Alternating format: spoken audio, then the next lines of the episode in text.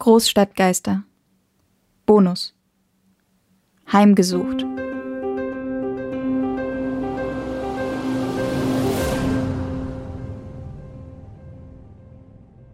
Was das? Ach, da. Ja, das ist Dima. Der wohnt ja auch. Meistens ist er ein bisschen weniger wolkig, dann kann man ganz gut erkennen, wo er steht oder wenn er irgendwo lang geht. Wo ist er denn gerade? Ach so, ja. Ja, ins Bad geht er genauso oft wie wir anderen auch. Pass auf, was du sagst. Das war schon ein bisschen gemein. Was soll er denn denken? Wir wissen nicht genau, wie gut er hören kann. Mit der Zeit kannst du mehr Details erkennen. An manchen Tagen ist er auch so stofflich, dass er sogar einen Kopf hat wo du vorn und hinten auseinanderhalten kannst. Wir haben irgendwo ein Foto von ihm. Also von früher. Irgendwo. Müsste ich jetzt raussuchen. Gibt's in jeder älteren WG, oder? So eine Kiste mit abgenommenen Fotos von alten Mitbewohnis, die sich irgendwie keiner traut wegzuschmeißen? Ich weiß nicht, wann die mal eingezogen ist. Als ich hier hinkam, war er auf jeden Fall schon ziemlich geisterig. Ja, nee. Du hast ihn jetzt das erste Mal gesehen aber eigentlich hätte sich relativ viel im Wohnzimmer und in der Küche auf. Denn Gäste da sind weniger.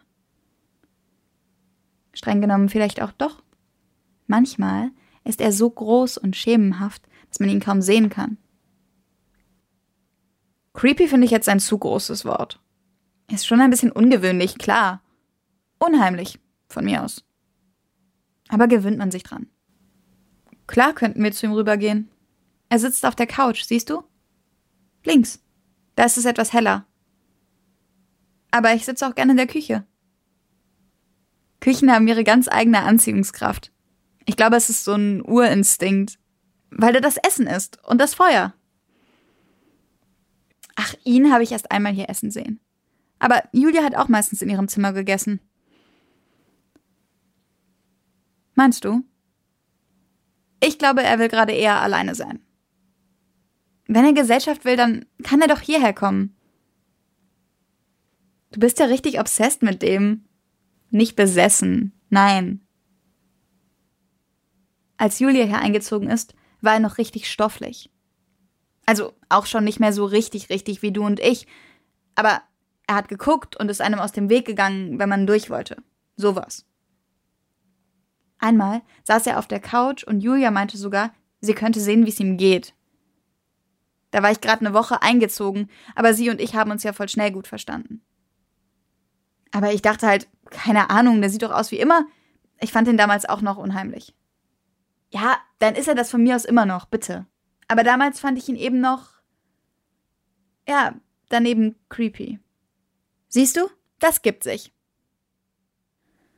Jedenfalls kam ich nach Hause und war ziemlich fertig und wollte mich da hinsetzen und Julia sagte, pass auf, da sitzt Dima. Also ich stattdessen auf den Sessel rüber und habe angefangen von meinem Tag zu erzählen.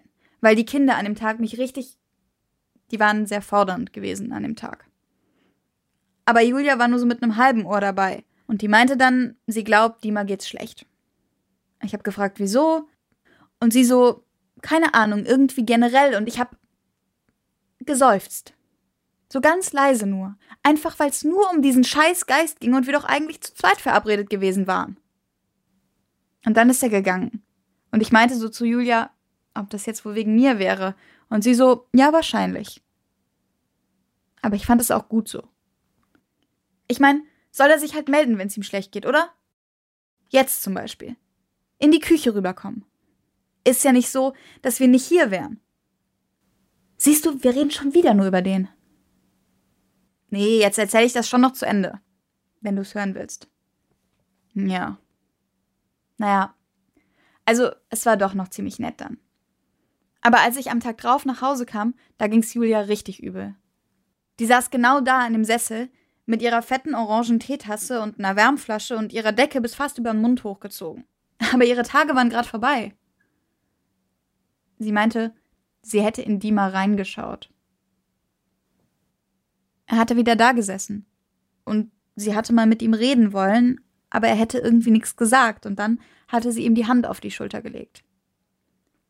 Ja, und die Hand ist einfach in die Schulter rein. Und sie hat. Was hat sie gesagt? so wie Kälte. Als ob es irgendwas aus ihr rausgesaugt hätte durch ihren Arm und in ihr wären nur Kälte und Dunkelheit zurückgeblieben. Nicht mal, weil Dima hätte saugen wollen, sondern einfach, weil sie nun mal diese Berührung hatten und bei ihm war so ein Vakuum, dass es eben aus ihr rausging, so Druckausgleich. Die war echt fertig. Und redete immer vom nächsten Mal. Das hat echt gedauert, ihr beizubringen, dass sie es auch einfach lassen kann. Deswegen sitze ich jetzt gerade lieber hier, okay? Wenn du willst, dann geh rüber und setz dich dazu und von mir aus fass ihn auch an. Vielleicht passiert dir ja was anderes als bei Julia damals. Aber ich brauch das nicht. An dem Abend habe ich hier noch ein Bad eingelassen und so. Ich weiß nicht, wie oft wir noch darüber geredet haben. Immer draußen, beim Spazierengehen oder beim Einkaufen oder am See.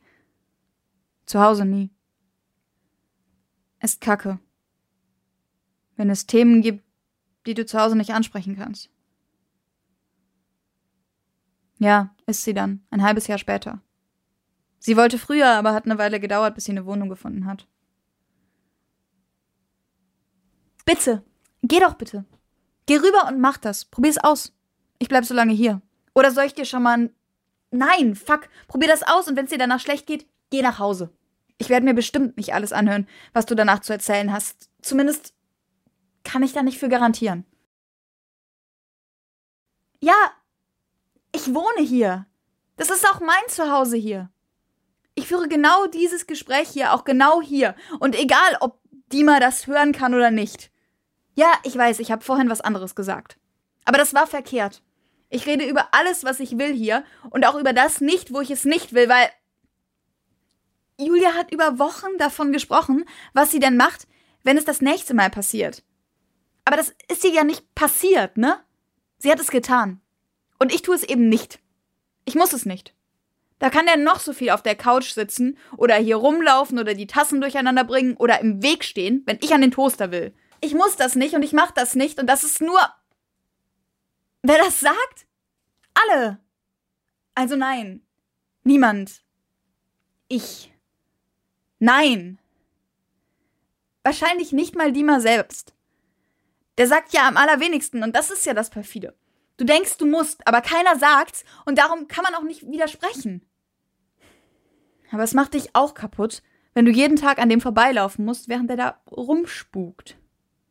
Wenn du nicht mal weißt, ob er gerade wirklich nicht da ist oder vielleicht nur so extrem diffus geworden, dass du ihn nicht sehen kannst.